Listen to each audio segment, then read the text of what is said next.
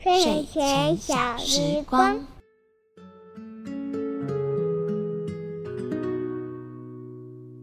晚安，各位小朋友，你已经准备好明天要上学的书包、餐袋，躺在床上准备睡觉了吗？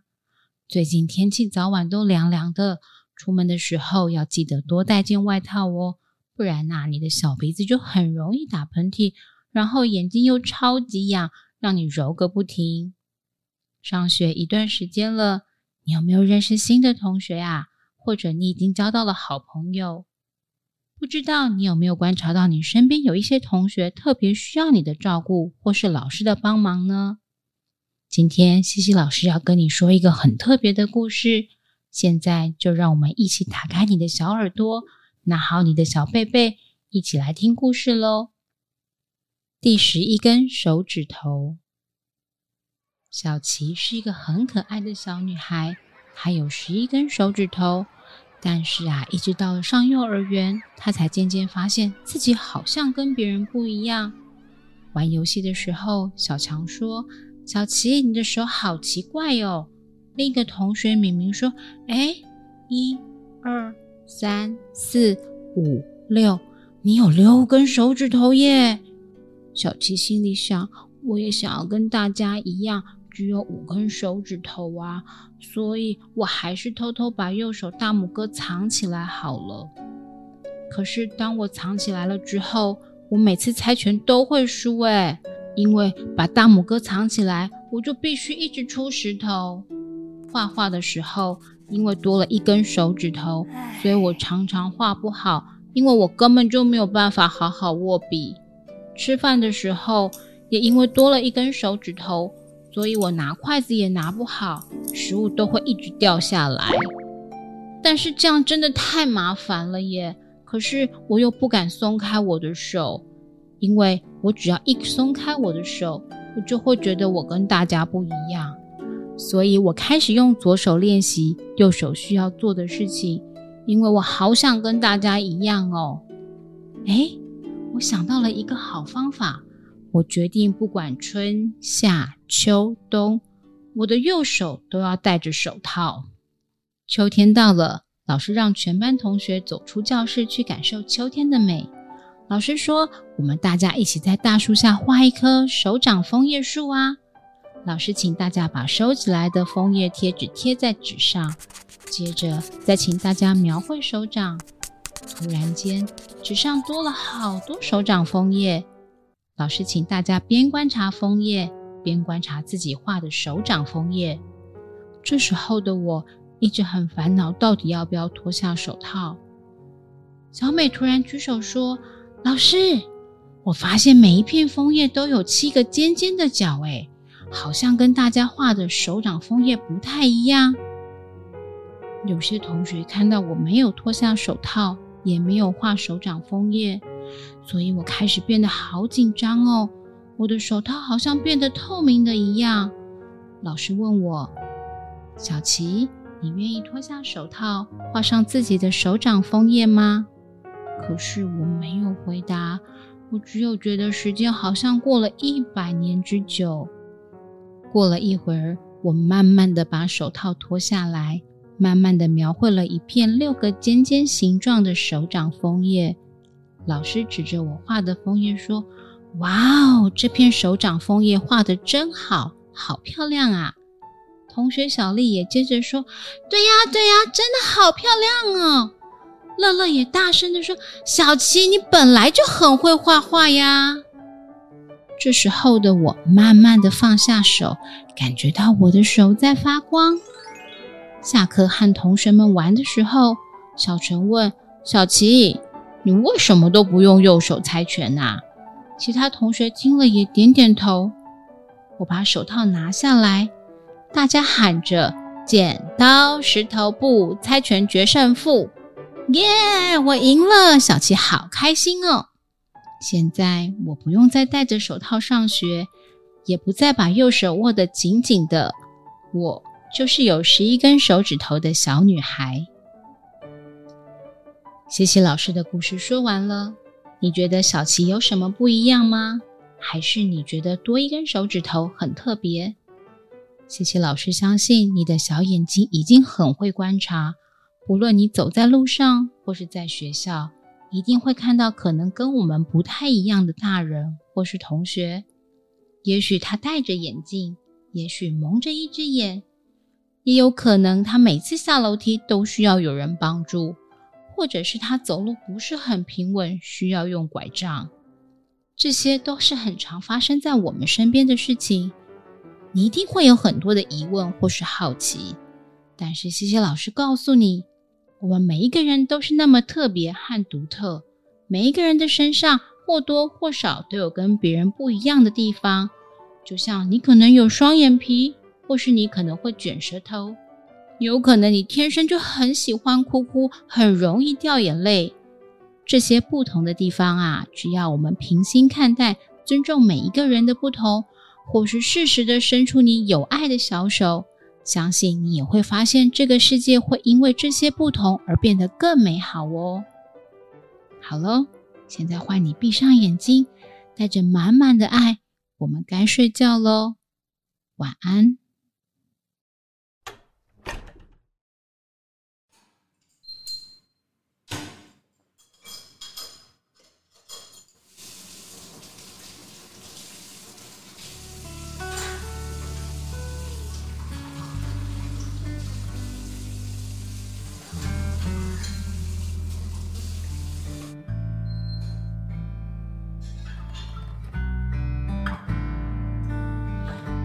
小朋友睡觉后，大朋友睡觉前，我的你的睡前小时光。大家好，我是儿福联盟，我好你好亲子共好服务的乃云，欢迎来到大人的我的睡前小时光。在这个孩子睡了，爸爸妈妈可能手忙着做家事，玩玩小游戏放松的同时，借我们你的耳朵一起聊聊那些绘本故事之外的种种，也聊聊那些我们线上节目无法说完却想跟大家进一步分享的育儿议题。今天想跟大家讨论的议题呢，是我们其实相信每个小孩的爸爸妈妈多多少少都会有这样的经验，就是孩子曾经在公共场合可能忽然就会很大声的说一些让家长觉得有一点点尴尬不好意思的所谓的直言这样。那孩子其实他就是一个海绵，因为他们不断的在发现世界的不同，所以会有很多的好奇，也就是因为会有这么多的发现，然后迫不及待的想要跟大家一起讨论啊分享，所以才会衍生出家长这么多可能比较尴尬的情境。那其实面对这样的状况，我们该如何跟孩子讨论，然后又如何透过这样的机会跟孩子聊聊尊重每个不同这样的议题呢？所以今天我们邀请到3位来宾要来跟大家聊聊。那首先呢，是我们大家非常熟悉的好朋友，我好你好亲子共好空间家长的好帮手白白老师。嗨，大家好，我是白白老师。另外就是西西老师 AKA 2个可爱女儿的妈妈玉慈。嗨，大家好。好，那除了这2位熟悉的老朋友之外，我们另外也邀请了一位我们儿福联盟的一个服务，那我们平常都叫幼儿园社工啦，嘉实，欢迎嘉实。嗨，大家好。你可以介绍一下你自己吗？好，我儿盟是在去年开始接台北市教育局的幼儿专业辅导方案，然后我们服务的对象其实主要就是台北市学龄前的幼稚园的小朋友跟老师跟家长们。主要是如果幼儿园发现说孩子有一些被协助的需要，或是家庭有一些协助的需要，可能小朋友在学校对老师来说最直接就是发现孩子常哭啊闹啊，情绪不是那么稳定啊，发展比较慢等等，他们可能就会抛出这样的需求，那请我们来看看可以怎么帮忙这样子。所以的确你会在服务的过程之中遇到比较多就是比较特殊状况的小朋友。对。那你自己家里有孩子吗？我自己是一个小男生的妈妈，然后我们家小朋友现在也正好是幼稚园的阶段，他现在念小班。你刚刚形容他的时候不是这么冷静欸。对，你应该有说一些比较有趣的话哦。你为什么现在偶包又上来了？他平常是真的蛮可爱的啦，但是北兰起来也是蛮北兰的这样。要说一些北兰的故事吗？北兰的故事哦，比如说就是我觉得现在听起来会蛮好笑的。比如说他现在最热衷的事情就是角色扮演。所以他每天会，只要我去接他的时候，他就会说，我今天是迅猛龙，你是迅猛龙的妈妈，然后我们一起跑，然后就会开始这样子一路回家。但是这个环节听起来没什么问题嘛，可是这个环节当在晚上的3个小时里面出现了十几次的时候你就一直在跑吗？就是不想跑，不一定要跑，因为家里这么瘦对，家里的空间不一定能跑嘛，但是我要不断的记得他现在要当什么样的角色，然后我是什么角色的谁，这样子会有点精神错乱，或者说啊，我现在去冬眠了恐龙没有冬眠吧anyway 我躲在洞穴吃食物对对对对对，类似这种，而且他的那个角色实在太 detail 了太 detail 了，就角色设定很细致，所以你要记的东西很多。对，比如说我的身体是什么颜色，我的头是什么颜色，然后我有什么颜色的羽毛，该不会还有个性吧？哇，你下班也好累哦。对，所以我上班看着一批幼儿园的小朋友，然后下班还看着一个幼稚园小朋友，也是蛮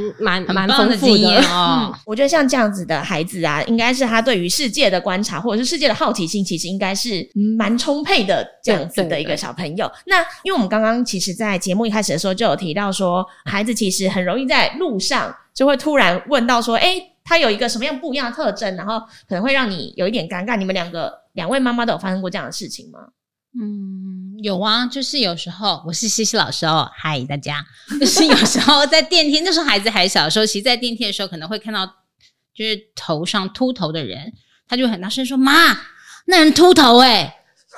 是不是很尴尬？大家说太尴尬了吧想逃出去，我现在都这样对，那这时候我就会讲，嘘，大家就是在电梯里面大家都先不要说话，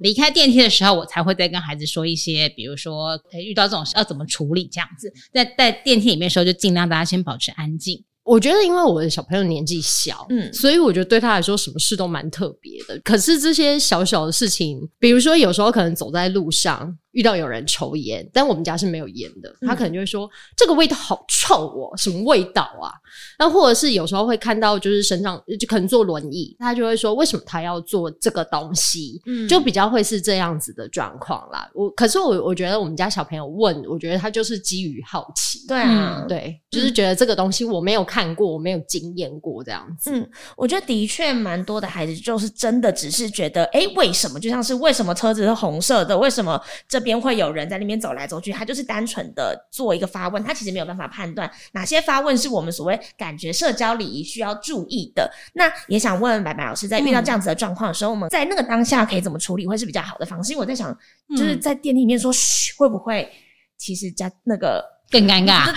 对，但我反而觉得西西老师刚提的那个也是给家长一个蛮好的解放，因为我自己的想，因为我们在小时光的时候，其实有家长遇过一个情境更尴尬，是他逃不出去，就是他在一个逃不出去是什么意思？就是他在一个好雨天，好不容易拦上一个计程车，然后司机是光头，小孩就在后座直接说：“妈妈，那个叔叔没有头发。”妈妈就说我现在就下车我淋雨好了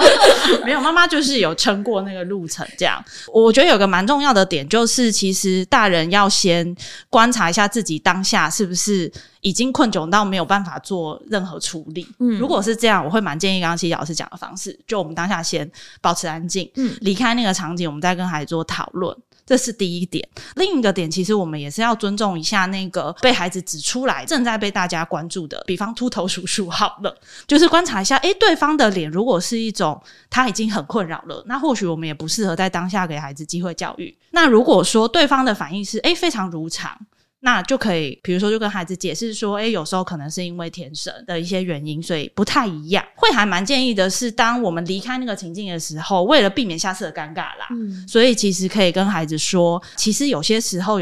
有的人不太喜欢一直被看跟被讨论不一样的地方，所以下次你发现的时候，你可以先放心里，然后可能人比较少的时候你再跟妈妈说，这也是可以预防的方式吧。嘉实这边有没有什么建议吗？不知道是不是我小孩长得还算可爱，然后年纪又比较小，我觉得路上的这些被关注的这些人，我觉得他们大部分都还蛮包容跟和善的看待这样的状况。就是比如说我儿子说这个味道好臭哦，抽烟的那个人可能就也还好，就是看了一眼，然后有时候还会很不好意思就把烟洗掉等等这种状况。我记得那个时候他就也没有特别的反应，他就因为可能有时候移动过程中嘛，其实也不会造成太大的惊慌或讨论这样。可是我觉得的确怎么样把握那个当下的时间，告诉小孩说为什么会有这个味道，或是为什么会有不一样，然后这个是什么什么原因。我觉得也是给小朋友一点不同的生命经验值，就是让他知道其实这个世界上有各种形形色色的人。嗯，我觉得让他认识了跟了解了，我觉得他就不会觉得这件事很奇怪。甚至就是我小孩还会跟我说，那我也要坐轮椅。我说这个是身体真的不方便，没有办法走路，他才需要坐轮椅，他才能移动啊。可是如果你坐轮椅了，你就没有办法跑步嘞，你就没有办法当你的迅猛龙咯。那我觉得小朋友就也许就过了这样子。那像我自己的话，因为我是上班族嘛，所以其实我的孩子是给保姆带的。那我觉得比较特别的是，我的保姆其实她本身就有肢体的不方便，所以她走路其实是一拐一拐的这样子。那其实对于孩子来说，他从小在那个环境，他并没有特别问我说，妈妈为什么阿姨会这样子，是他越来越大的时候，他才发现说阿姨的状况好像跟别人不太一样。那这时候其实我也不会特别跟孩子说他就怎么样怎么样怎么样，我会跟他说啊，阿姨的确在那个年代的时候，他可能小时候他生病了，但是他还是很努力的赚钱啊，他还是努力的靠自己的能力来养活自己啊，他们还是很爱你啊。所以我通常用这个方法来带过这个部分。听希希老师这边分享的时候，其实我就想到是我儿子他们班上其实有几个小朋友是发展比较慢的，就是所谓的发展迟缓儿。然后其实就我们自己工作的经验中也会发现，这些有发展议题或是真的有特殊身心特质的孩子，其实现在越来越多，比例是越来越高的。可是很有趣是，我觉得要不是因为我从孩子的家长分享，我才知道他的孩子是发展慢。如果单单从我儿子的描述里面，我其实完全不知道。就是我儿子的分享很单纯，就是我班上的好朋友是谁谁谁，我都会跟他一起玩什么什么。我觉得从小朋友自己的经验分享中，完全感觉不出来他们的友情或是互动有任何的不一样。刚刚让我其实比较快想到的是，我觉得小孩的世界真的很单纯，尤其对年纪那么小的小孩来说，他就是只是觉得这个人对我好不好，可不可以一起玩一起相处就好。我觉得这个其实真的就是好像这个人有没有什么不一样这件事，我觉得他比较是大人的眼光或是后面才学到的观点，才会觉得不太一样。对。那我也想问啊，就是因为你是幼儿园社工嘛，就是实际上在幼儿园的这个阶段会有类似霸凌或是贴标签或排挤像这样子的人际议题吗？要看幼稚园的小朋友的年龄阶段，如果越小的小朋友，大概小班幼班这种年龄状况来说，我觉得孩子们还好，因为他们那个时候的游戏阶段大概就是你玩你的我玩我的，我们坐在同一个空间而已。可是如果越大的小孩，如果已经中班大班了，我觉得他们的自主意识越来越清楚，这个是我的玩具你不能拿，或者是我现在正在做这个作品，你为什么把我的作品拆掉了等等。然后我觉得他们对于这个社会上每一个人该有什么样子会有更明显的感觉。像我看过就是有一个小朋友是男生，可是他留的头发是比较长的，然后班上就有其他的男孩子刻意笑他说，啊，你留长头发你是女生。就是会有这样子的状况。可是那时候那些孩子都已经是大班了，但是反观像我儿子才小班，他其实会主动跟我说他要留长头发，他要当女生。所以我那个时候就有一个感慨是，其实孩子我们光说性别这件事，其实对于男生女生的那个认知啊价值，好像越小的小朋友就越开放嘛。我就只是想要当什么样的人我就当什么样的人。可是越大的小孩就会觉得，如果是男生可能就有一些刻板印象是应该要短头发，应该要穿裤子穿得帅帅的，我应该有男子气概，我要勇敢，我跌倒不能哭等等的这些。这些标签是谁贴的？大人。对，整个社会。你刚刚想说为什么要挖一个洞给我跳？我想说我实在也不好意思这么直接说，但是这些就是世俗的价值观，就是它是代传承下来，我们觉得人该有什么样子。就像我们也会被认为说，我现在既然已经是成年人了，是壮年人口，我就应该要很认真积极的上班，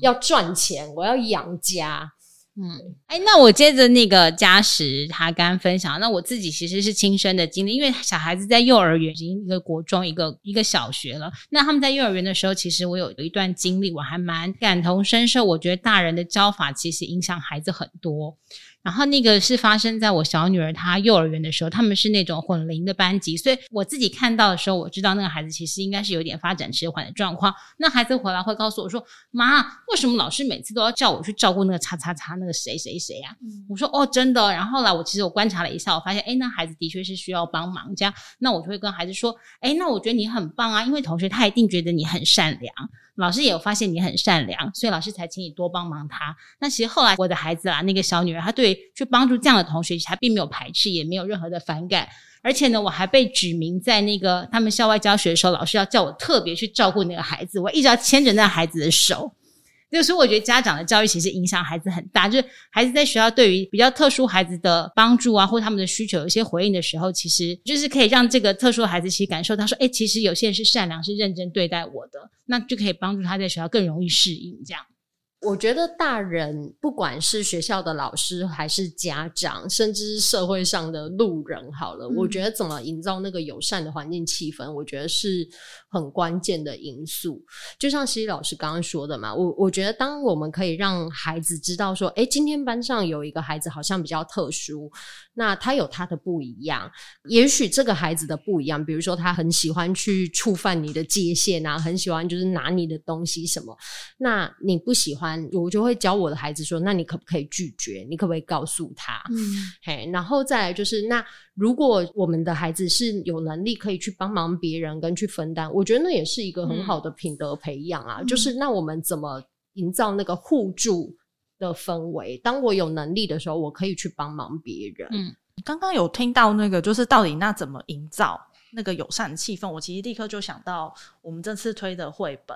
这个绘本呢，它其实也没有刻意去营造说助人这件事，可是它透过这个老师很自然而然的把小琪的第11根手指融入在老师的教学活动里面，然后让其他同学看到这个不一样，然后当然老师赋予了一些美好的象征，比如说是一个很美的枫叶，类似用这样子的方式，我觉得也是蛮可以给一些爸爸妈妈或许可以参考的。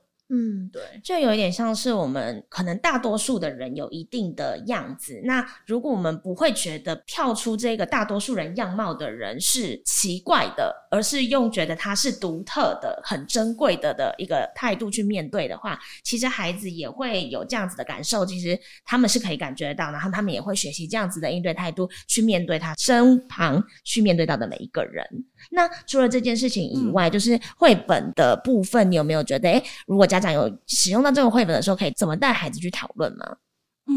其实这个绘本它可以从一开始在看这本绘本的时候就可以引发孩子的一些好奇，就像是它的封面的图画上，它其实很简单的就是一个孩子跟他的两只手就画出了11根手指头。所以其实爸妈在带孩子读的时候，可以先问问他，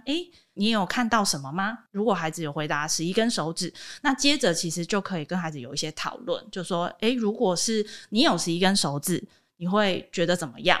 可能可以从功能性，比如你觉得方便或不方便，然后或者是甚至是就开始可以问孩子，比如说他在学校有没有见过一些其他小朋友是有特殊的情形的，然后可以在一起进入到小琪的故事里面，我觉得或许对孩子会更有一些代入感。比较想要提醒爸妈怎么样在对待孩子或是跟孩子说可能跟我们比较不一样的人的时候，其实我很少会用那个人好奇怪，可能孩子会说妈那人好怎么样好怎么样，就是用比较负面字眼，但是我通常都会说那个人可能比较辛苦但他很勇敢，用比较正面的方式去带过这个不是要好奇怪这件事情。那另外其实也可以用一些比如说生活上这些我们看起来比较特别比较努力的人，我都会试着跟孩子说，你看他很努力，他并没有放弃他自己，他还是一样的出门工作，一样的赚钱，一样的照顾别人，所以我觉得那个用字上面其实是爸妈需要特别小心的。那我觉得自然而然其实孩子就不会觉得那个人好奇怪哦，或是那个人好怎么样哦，这是我给大家的一个小提醒。就我觉得不一样这件事情，其实这个在生活中就是很常见。比如说像我的小孩，他有时候就会抱怨说谁谁谁讲话很大声，他很吵。我觉得那个就是很单纯是，比如说我的小孩个性可能玩的时候比较安静，但别的小孩可能玩的时候就是乒铃乓啷闹得很大声，这个对小朋友来说就是不一样了。所以有时候不一样，它不代表是一个需要被特别被放大的事情，对，它不是一个问题，它就是不同的特质跟习惯而已。所以的确在孩子有一些提问的时候，你也可以跟孩子分享本来人就是有这么多的不一样。对对，然后有时候我就会搭着问小朋友说，那这个不一样对你来说怎么了吗？是不是你因为干扰到你了，还是你哪里觉得不舒服不喜欢？但如果他觉得被干扰，当然我们就可以跟我们家的小朋友讨论是那怎么办，我可以怎么帮忙你，或是当下你可以怎么应对怎么回应来保护你自己。我觉得这个就是回到是我们怎么教孩子自保，跟我不会被别人侵犯，觉得不舒服这样子。但如果说那一件事情真的没有影响你什么，那这个不一样，为什么我们不能就接受它？对，我觉得这就是要去接纳多元啊。那我觉得其实家长，如果你可能真的很难想到什么不一样的例子，其实你可以想想你有没有双眼皮，你的先生有没有双眼皮，其实你跟先生就是不一样，但是你也不会特别去放他说我有双眼皮耶，你没有耶，你跟我不一样耶。像类似像这种很生活上的这种例子，其实就可以举例让小朋友知道，其实这是很平易近人，真的没有什么不一样这样子。就针对就是幼儿园社工的这一个职工作而言，就是你有在碰到的，比如说像是个案或者是小朋友的在学校会有一些人际议题吗？其实我觉得这种状况是常见的，就是跳脱孩子是不是真的有生理上的不一样，比如说什么听觉啊视觉啊等等这一些。我觉得现在普遍越来越多，就是我刚刚说的孩子发展比较慢，或者是真的个性比较冲动，他比较没有办法控制自己，或是比较不记得事。那我觉得这种在团体之中就很容易是他会不照规矩来。比如说老师说现在大家就是要排队去上厕所了，但是就会有一两个就还是在那边晃啊晃啊玩东西啊等等的，然后老师说要收拾了，他还是硬是不收，丢东西或是抢玩具。我觉得在幼稚园的阶段比较容易会有这样的状况，小朋友他们感觉到的其实很直接，就是现在老师说该做什么，就是大人说该做什么了，可是为什么这个人没有做？我觉得有一些是就是会打小报告，我就报马仔嘛，就是说报马仔，对，为什么老师这个人没有做，就会有点告状。那有一些其实很热心的小朋友就会说现在要收了，然后就会去提醒那个还没有收的小朋友。那这个提醒过程中，有一些孩子如果是比较情绪比较容易激动的，可能就会开始发脾气啊，或是丢东西，或是故意不配合。我觉得对幼稚园小朋友来说，最直接就是这种不配合的状况，然后抢玩具等等的。那有一些孩子真的比较困难自我控制的话，有时候如果是他们拿到的东西比较危险，操作不当，比如说拿到剪刀什么的，这就比较会有安全上的顾虑。如果是有这样子的状况的话，我们应该怎么应对？我觉得最重要的基本前提一定是安全。像我刚刚说的是，如果小朋友互动上拿到剪刀啊，会丢东西啊，会伤害到自己跟别人这件事，我觉得一定要先确认是所有的孩子，甚至包含老师跟家长自己一定是安全的。那再来是，我觉得如果光就我们在讨论是去怎么去接纳跟包容这些多元跟不同这件事，我觉得大人自己的观念会是需要先建构起来的，就是这些不是奇怪，这些是他们的特别跟不同。我觉得大人要有这样的观点，才能带着孩子更开放的去讨论这件事。像我刚刚说的那个长头发的小男生，其实那个时候是老师其实带着大家去认识说，那其实每个人会有喜欢的不一样的打扮，有些人喜欢长头发，有些人喜欢短头发，有些人喜欢穿裙子，有些人喜欢穿裤子。然后但是长头发不一定都是女生啊，那短头发也不一定都是男生啊，其实老师带着大家去认识这些性别或是外貌的不同装扮，孩子就不会恶意的拿这件事来开玩笑了。那另一部分是那个长头发的男孩子，我觉得他也被教得很好，是他可以很明确的告诉对方说我不喜欢你这样子笑我。我觉得这个是我们基本要帮忙孩子去知道怎么去保护自己的。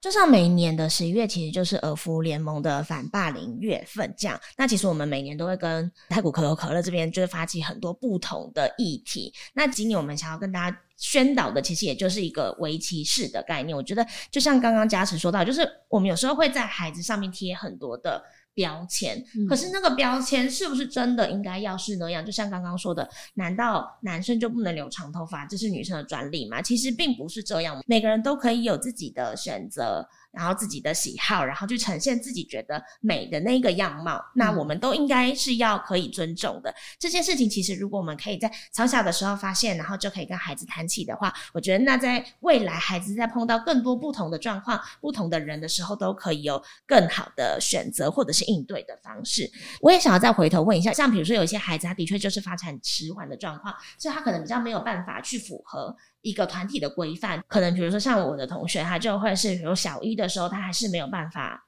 就是在班上就可以知道说我要去厕所如厕这件事，他可能就会不小心在教室里面就尿出来或大出来，那这样的状况，这样的孩子的确就很容易被视为是一个独特的异样的存在，然后可能孩子就会开始笑他或者是排挤他，尤其小小孩很喜欢开一些屎尿的玩笑的情况下，碰到这样子的状况的时候，我们应该怎么样去让孩子意识到其实他是跟他的发展相关？因为我觉得跟孩子讨论发展的议题好像又有一点点困难。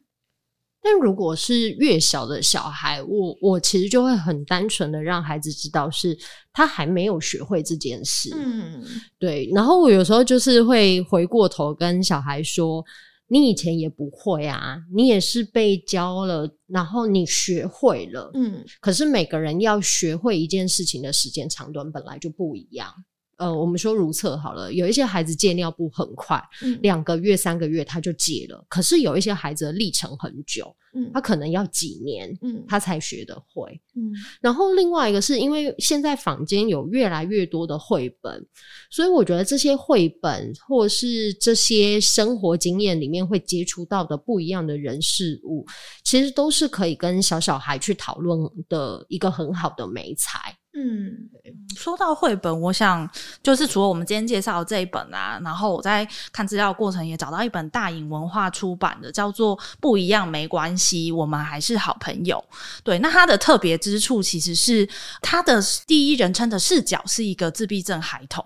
那是由这个自闭症孩童的视角来描述他和一个普通的小孩强尼做朋友的故事。所以这个绘本里面就很有趣，就很多时候会是这个主角会说强尼为什么会这样，比方自闭症的孩子我们都知道他们很注重规则或时间，那这个故事里面孩子就会抱怨说，那我的朋友怎么那么常迟到。对，所以我觉得就是刚回应刚嘉实说，就是有一些像这样子不同视角的绘本，就是我们可以跟孩子一起读，然后聊聊看那孩子觉得如何这样。我觉得的确就是坊间有蛮多绘本，就是如果家长在碰到有什么样的议题的时候，也欢迎就是可以留言，我们也可以帮你推荐绘本。大家有没有最后想要在跟家长或是跟这个社会大众呼吁的？我自己想到最核心的一件事，大家可以想，就是我今天只是要带孩子去认识跟理解每个个体的差异，这样就够了。对，那很多家长会觉得，那我要带给他正面的价值观，可是有时候光是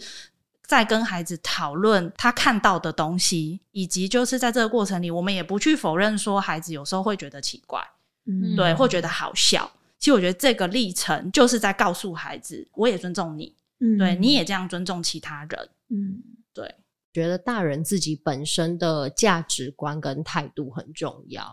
所以我觉得有时候大人在听到孩子说这个人好奇怪或是怎么样的时候，我觉得有时候大人也要停下来想一想，是像刚刚白白老师说的，为什么孩子会觉得这个人奇怪。然后我觉得大人也要问一下自己说，那我自己为什么会觉得这件事奇怪或是不对劲？因为有时候我们大人也会自己有一些期待那个价值观存在嘛，所以如果我们自己也觉得好像谈这些事情很不对劲，或是这个孩子本身这样不服从规范很怪的时候，我觉得有时候是大人自己也会有一定的期待值，所以影响到孩子也认为他就应该这样。那我觉得就是除了面对独特的这件事情或尊重多元的这件事情，就是家长可以多抱持一点点比较开放的多元的态度以外，我觉得我们这次的节目除了刚刚的分享，也想要邀请家长来响应我们我们不一样的反霸凌的活动。然后我们希望大家在这个月呢可以一起穿上不同的袜子，就是如同我们身处的世界，其实每一个独特它都可以建构出更多元缤纷的美丽。那这个活动我们也想要邀请大家一起来参加，那如果大家想要知道的话，就可以看我们的资讯栏里面，就可以点进去。然后如果说比如说你的孩子在跟同学相处的状况，或者是孩子的同学其实有遇到比如说是被霸凌的状况，或者是有一些同才的议题，其实二父联盟也有蛮多的资源，比如说如果是家长想要求救的话，都可以打到我们的家长专线，或者是孩子自己本身其实有一些心事不敢跟爸爸妈妈说，你也可以默默的递一张纸条，我们有儿童专线，其实可以陪孩子聊聊，那就可以再针对你目前遇到的状况给你一些建议，或者是他就可以直接帮你连接一些可能可以申诉的管道或者是资源，欢迎大家来进用。那今天我们节目就到这边，如果大家喜欢我们节目的话呢，也欢迎可以分享给你认识的好朋友，或者是也帮我们留下5星好评跟留言。那今天我们就跟大家说再见咯，拜拜，希望我们未来的世界都可以更友善更美好。没错。